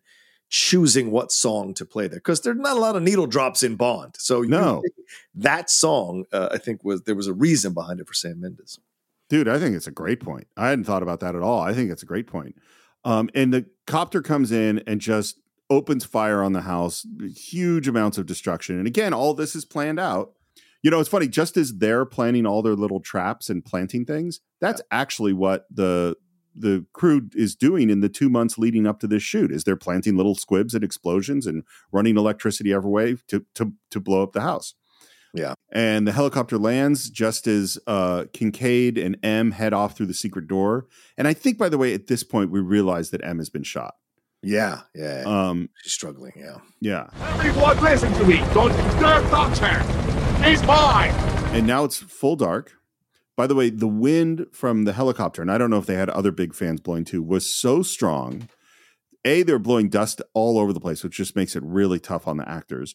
But B, it was so strong it literally blew Javier's fake teeth out of his mouth. like he opened up his mouth to talk and his teeth went flying. That's hilarious. Yeah. and now it's Bond alone fighting back against these guys, and he spots some uh, gas canisters, and of course we we know which way this is going. Yeah. They're looking for him. He's under fire. The camera pushes in on Bond. We hear the theme. He lights a match. We see that fuse going down as he runs through the passage and says, I always hated this place. Now, I thought that was a line that didn't need to be there. And I think I remember there was a little bit of controversy over that line. What do you think? Does it like why would he say that when, you know, Albert Finney is speaking so highly of the place, has just said, just like old ladies, it's got its secret. Some, you know, proud old ladies, it has its secrets. There's there's a majesty to the place, the way it's portrayed. So to have him say like, I always hated this place, uh, it felt a little bit like it undercut undercut some of the majesty we might have been feeling seeing the like birthplace of this James Bond.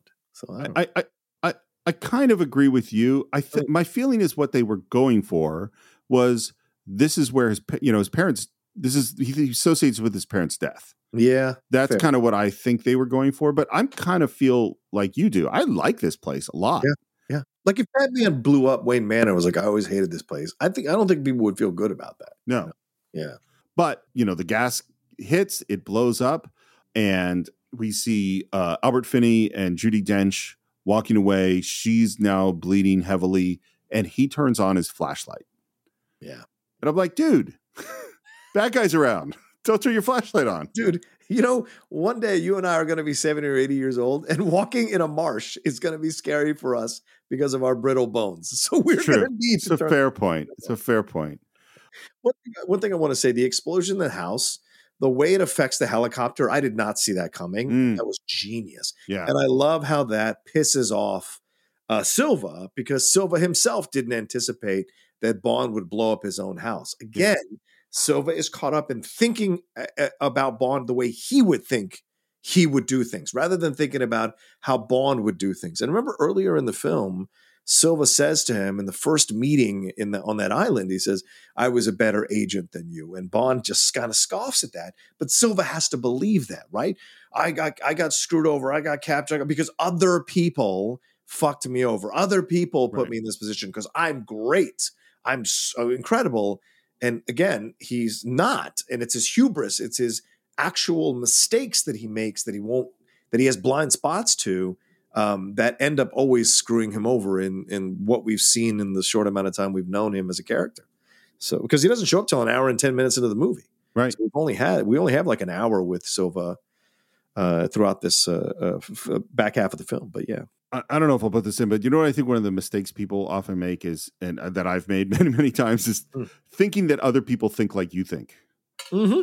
You know, because the person does a thing, and it's like, well, if I did that thing, I would have done it for this reasons, right? You know, a- and, it's like, no, no, they did that for completely, they, they did that for totally different reasons from you. They're not thinking the way you're thinking. Uh, Look, you look. I, I used to analyze. You know, I will say this, and, and again, you could choose to keep this in or not, but like, I will say this: after doing therapy uh, that I did in 2016, with all the stuff that happened with me, it kind of changed my perspective. Now, I'm not 100 percent great at it. Certainly, you know, you and I have had our battles at times because sure. I don't, I haven't seen quite how you see things, but then eventually I do see how you see things, and we talk it out. But like, for the most part, I think the therapy, ironically, although it was to save my life, made me a better reviewer, a better critic, a better pundit, because it caused me to be more aware of looking at the perspective and points of views of these characters and understanding them more, and understanding where they're coming from, and so trying to understand a, another person's um, con, um, construct, you know, and how they how they're built and how they view things. Because that was my way of understanding my parents and understanding stuff that I went through. It just kind of changed um, my point of view in looking at these things. So yeah, you're right. Sometimes you get caught up with thinking that well, the other person must think the way I think, but you've got to create space that to um, kind of see what they might be seeing from their point of view and give it just as much credibility as your own, which is really the hardest part. You know, I, I, I, not as much with well with therapy too, but like Yeah. the the getting the shit kicked out. I was so arrogant when I was younger, surprisingly more arrogant than I am now.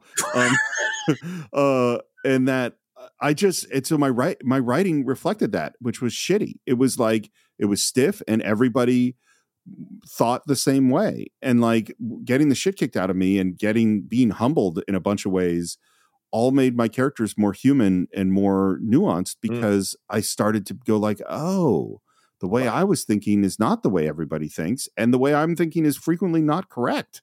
You know, like it's actually fucked up, and I'm fucked up, and everyone's fucked up, and we're all. And then that my writing got better because of that. Yeah, yeah. Um. So, but Silva does spot them. He heads out after them. Bond comes out of the tunnel, looks back. I love the just looking back at the house burning. Yeah. And yeah. and then runs off after you know towards uh, the direction Silva's going, Mhm. and comes up to a frozen pond. And just a little sound design that you hear the cracks in the Yes, as he walks. And for any of us who've ever walked on a cracked pond, it is just to hear those cracks. Yeah, it's like, oh shit.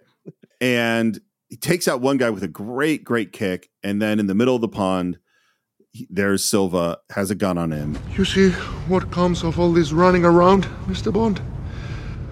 All this jumping and fighting. It's exhausting. And a guy comes up behind him with a gun. And Silva says, Ah, well, mother's calling.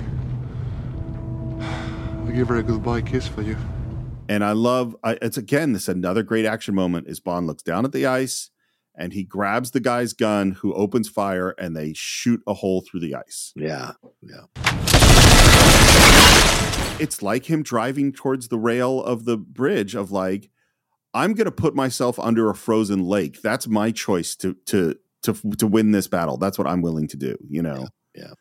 Um, by the way, this is done practically. So what they did was they built um, a wax surface that they could then shoot through to make this hole. So that's not ice; it's actually wax. Um, and they're fighting underwater.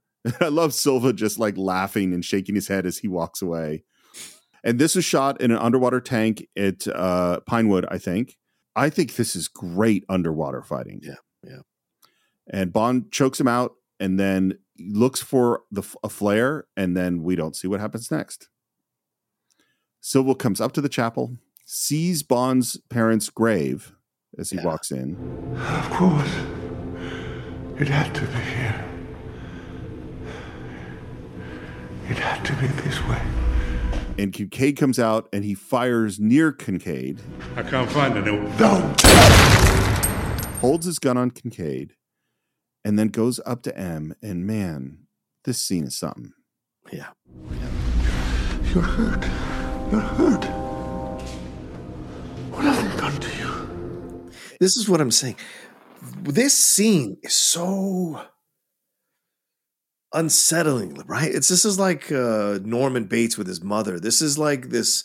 Um, it's I don't it it veers into the sexual, but only because everything he does radiates a kind of sexual, a free sexuality to it. So it's not really, you know, him wanting to have sex with his mother. It's not Oedipus or anything, but it's more kind of this this son who is so clearly unstable and ha- feels betrayed because everything he is tied to his identity is tied to M because he hasn't done an, an, a lick of therapy to separate his um, uh, construct as a person from the power that M has over him.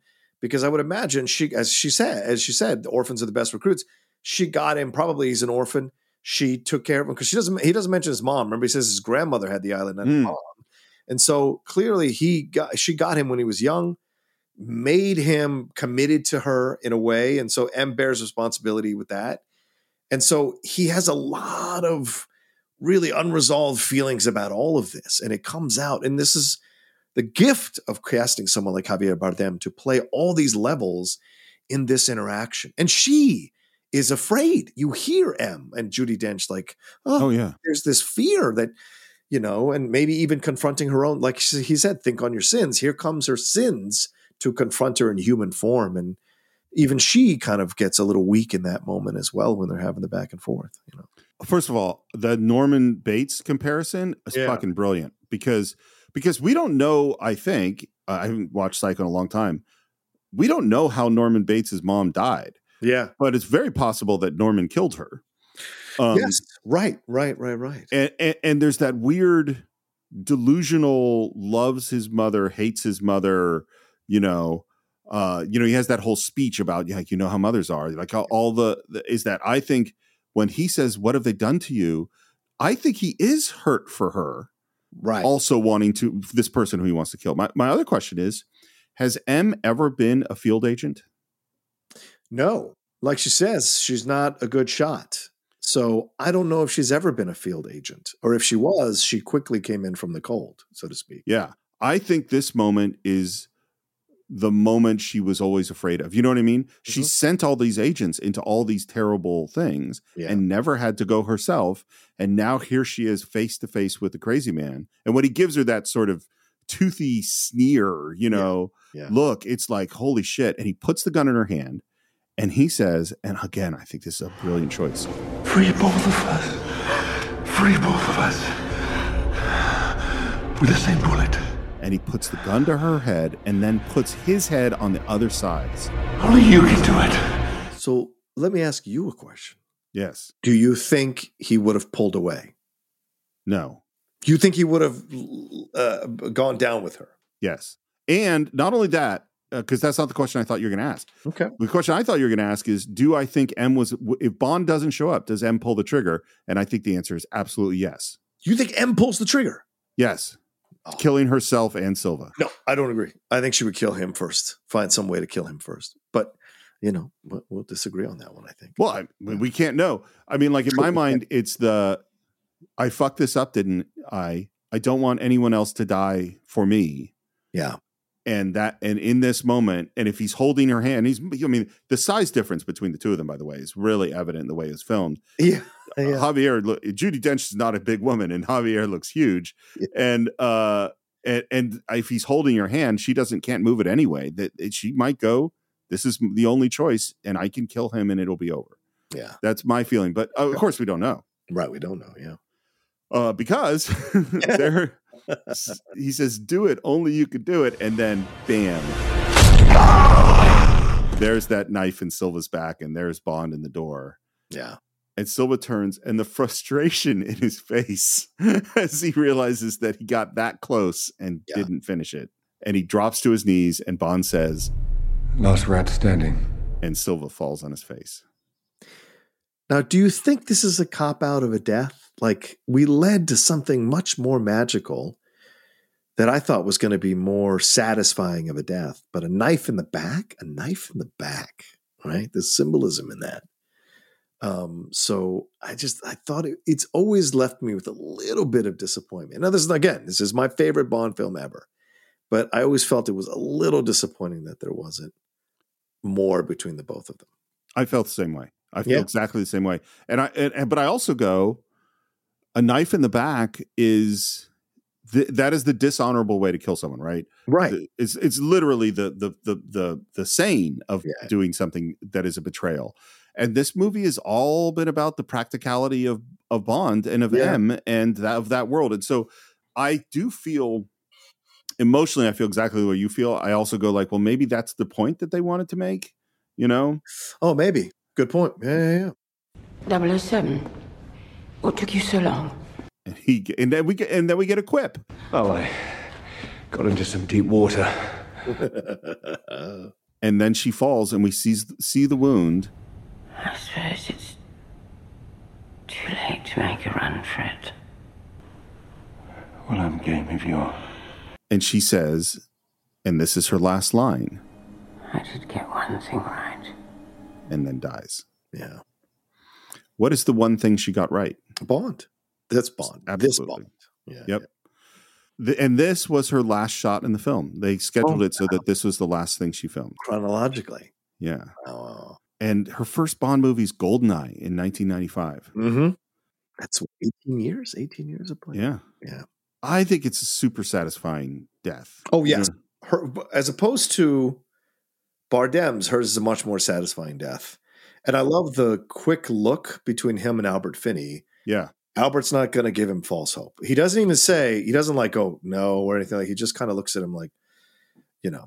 So, and who knows? Maybe that's the same look Albert Finney gave him when he found out his parents were dead or something like that. I wonder if there's an evoking of something from the past in that exchange between the two of them because they don't say a word to each other. They just look at each other before she looks back at him. You know? Well, and the fact that his his adopted mother dies in the place where his parents were buried. Yeah, good point. And he goes into the the priest hole or whatever it was called for two days. And when he came out, he wasn't a boy anymore. Yeah. And this is him becoming Bond again. Yeah. Like Right. death, same place. It is a it is a transformation. And and and, and I also think it's like, well, the movie starts with her ordering him shot. And the movie ends with her dying in his arms. Yeah. Yeah. You know? Yeah. And he he kisses her, Right. you know? Yeah. Which is a big thing for their relationship. Yeah. yeah.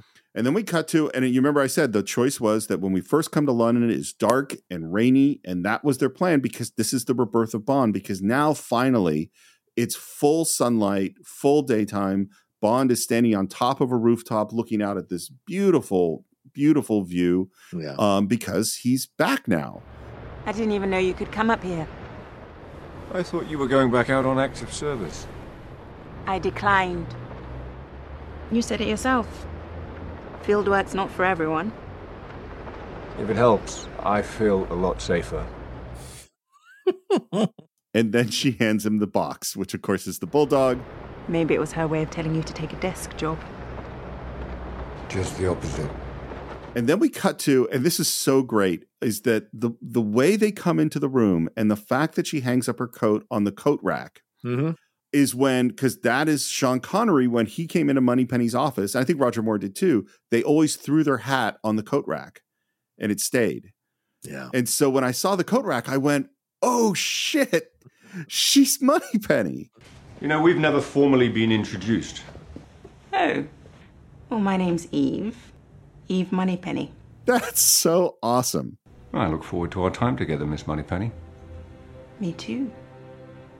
I'm sure we'll have one or two close shaves. Great line. Well, and it's so because this is literally, I I just feel that they deliver so perfectly on what the intention is. Yep. Is we're going to take Bond apart, we're going to destroy everything about Bond, and then we're going to bring back Bond Mhm. as Bond. You know, um, Yeah, and I'm not going to get too deep into this, but this is why I think people misunderstand Spectre. Now, I know a lot of people don't like that movie. I like that movie. He is back to being the Bond that we know, that we all enjoyed from the beginning. That Bond, right? He's going to do his thing. He's going to mix the old school with the new school. That's what this Bond is. Now that he's reborn, what did he say his favorite hobby is? Resurrection. resurrection. Yeah, he is resurrected by the end of the movie, and the Casino Royale Bond is no longer here. As, as you so astutely pointed out, Steve, he went into that uh, what rectory for a couple of days and came out, and he wasn't uh, a boy anymore. He went to this uh, fight with Silva into that house, the and, into the chapel, came back out, and he was a different Bond, uh, and he wasn't that Bond anymore. And I think people kind of don't connect that to Spectre. And you may have arguments about how good of a film it was or whatever, but the they were like, oh, he's sleeping with women again. He's doing these kinds of things. This is the Bond. This is the much more different Bond, the freer Bond, the Bond that evokes the Sean Connery Bond. And I don't think that's a negative. And I, I saw so many people complaining about it, and I just didn't understand if they understood what the hell was going on in this movie and what they were doing with this character. So I, I- feel like I need to watch it again. I only saw it the once in the theater, and I didn't particularly like it. But it had this great. I mean, Sam Mendes again, right? yeah, yeah, A- And, I think it's Roger Deakins. yes. So maybe I should give it another chance. Um, Yeah. Uh, final scene: We walk into the office, and there is Mallory, and we have a little small talk about his arm, and then says, So, 007. Lots to be done. Are you ready to get back to work? With pleasure, M. With pleasure. Which is very satisfying. And then we get what we didn't get at the beginning of the movie, which is the iris gunshot and the blood. And then we get 50 years. James Bond will return. This movie was scheduled for a 133 day shoot. It took 128 days. Wow. We finished it ahead of schedule, which I find shocking. that is shocking. And just the sign of like, that's a great team. This is Yep. a team who knows how to do it. You know, Well-oiled machine. Yeah, it was made for 160 million. It made 1.1 billion dollars. hmm It was the second highest grossing film of the year, the seventh highest of all time. It was nominated for a bunch of Oscars uh, cinematography, score, sound mixing, sound editing, uh, which it won for, and the song uh, from Adele won the Oscar. Yeah. And that is all the information I have on Skyfall. Yeah, it is now the 23rd highest grossing film ever. So you know, clearly there have been 18 more uh, higher grossing films, which speaks to the box office and and uh, the uh, you know the advent of uh, comic book movies for sure, and and James Cameron, of course. Um, I, I imagine you've just tossed me to me final thoughts, so I'll just go, Steve, if that's okay. I with you. suppose, yeah. Just happened that way. Here's what I'll say: I uh, nothing about talking about it with Steve, rewatching it for this podcast has changed my mind about this film. That it is the greatest James Bond film ever eh, film ever made, and it still stands for me as the greatest James Bond film ever made. Even though I enjoyed Spectre and No Time to Die, this is the one that is the um, it is the Dark Knight of this franchise. It is just absolute the Logan of this franchise. It is absolutely the best of Bond, treated in such an artistic way while not forgetting the foundational parts that make Bond Bond. And that's what I love about this an incredible story, fantastic performances from everybody throughout, a tense filled story, a, fi- a film that still, 10 years later, thrills you, excites you, gets you on the edge of your seats, makes you laugh, you know, kind of. Um, and satisfies you by the end and touches you by the end. Certainly, the scene with him and M at the end. So, um, if anything, this revisit and conversation with you has made me uh, has deepened my love for this film even more and deepened my appreciation for what a unique kind of James Bond film that Sam Mendes created here, um, and how it brought out the best of Daniel Craig as James Bond as well. I'll tell you the, the quote that keeps popping in my mind. I'm not going to get it exactly right, but in our conversation with Mike Ross about Spinal Tap, I, I, I think my favorite quote for the movie was it's something like "There's a there's a thin line between clever and stupid." is that yes? What, what I think about this because I agree with everything you said is that the this is doing all the Bond stuff. Yeah, You've got yeah. the Bond supervillain with the plan. You've got the big action sequences. You've got the quips. You go to the beautiful locations. You have the beautiful women. You do all this stuff, and, and, and you know you have a meeting with Q. You have all of the things. Yeah. And yet this movie is so much better and so much more serious and really moving to me. Yeah. Yeah. And it just shows like what happens when you bring a great team together, all of whom are determined to make a great film. Yeah. You know, mm-hmm. and it's and to me, I really think as much as I praise Sam Mendes and obviously Roger Deakins and all of the people who work on it, the great performances all around. For me, what makes this movie is Dame Judi Dench and Daniel Craig. Yeah. It's the two of them, and just with sh- having so few lines that express any emotion, that the whole movie is filled with emotion. Yeah. It is just emotionally powerful.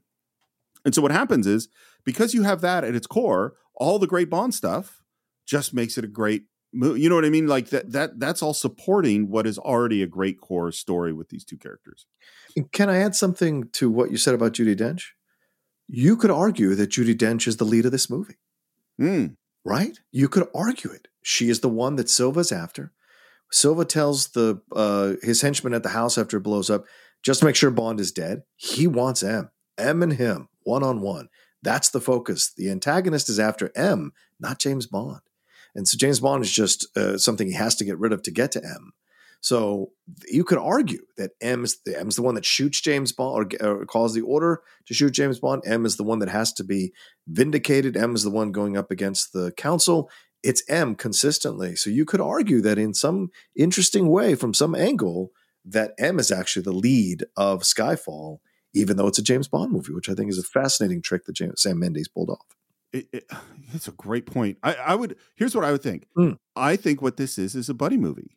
I mean, it's not exactly, but but it's not exactly a buddy movie. It doesn't have exactly that structure, but it's a two hander. Yeah. Like normally, it's a Bond movie, and you meet M, and M has two or three scenes, and that's it. And Right. this, it's it's intercut. We go M scene, Bond scene, M scene, Bond scene, and the final act is the two of them coming together to win the battle. Yeah. Yeah. Good point. Yeah. So that is what we think of Skyfall. Of course, we'd love to hear your thoughts. Uh, you could visit us on our Facebook page. You could search for Cine-Files, C I N E dash F I L E S, Cine underscore files on Twitter, the Cine-Files podcast on Instagram. Those are all great places to interact with us and to share your comments and to interact with other Cine-Files fans who you could also find on patreon.com slash the Cine-Files, which is where uh, people get to listen to our Cine-File shorts, our Cine-Files watch alongs, which include our watch along of From Russia with Love, Yeah. which is pretty pretty cool. And I think we just decided on what our next watch along will be, which will be a lot of fun. Yes. So that's on patreon.com slash cinephiles. If you want to buy or stream Skyfall, along with every other film we've ever reviewed, it's at cinephiles.net. And if you want to reach me, it's SR Morris on Twitter, SR Morris1 on Instagram, and Enterprise Incidents for all of your Star Trek needs. John, how would folks find you? Yeah, you can always find me at The Rocha Says on Twitter, Instagram, and TikTok, The Outlaw Nation on Twitch, and uh, my YouTube channel, youtube.com slash John Rocha Says, uh, and my other podcasts, uh, the, uh, uh, the Geek Buddies and the Hot Mic that are out there for you all to enjoy. And I do want to add even more of a underline of the Patreon. Um, you've got to uh, take a look at these things if you can, folks, and look at the tiers that are available and the benefits. We keep adding stuff. We've got a new thing that Steve and I talked about the other day uh, that is going to be connected to the Bond thing that we're going to release for our patrons exclusively. And this is the kind of content that we are really focusing on delivering to our patrons more and more, more bang for your buck. And so if you come aboard and support us or jump a tier, trust me, you're going to get a lot of return for your investment here on the Cine-Files. And uh, we appreciate all of you who've been in, uh, supporting us through the years. But uh, if you can, you know, m- increase your support or come aboard as a patron, it helps us move to the next level. And certainly, it seems like uh, we are moving towards that direction uh, more and more every day, which is great for us and for you all as well. Here, here. Uh, and so I think that's it for this week. We-. Now you can hang the bunting. hang the bunting. And I think that's it for this week. You can see you next week for another great film on the Cine-Files.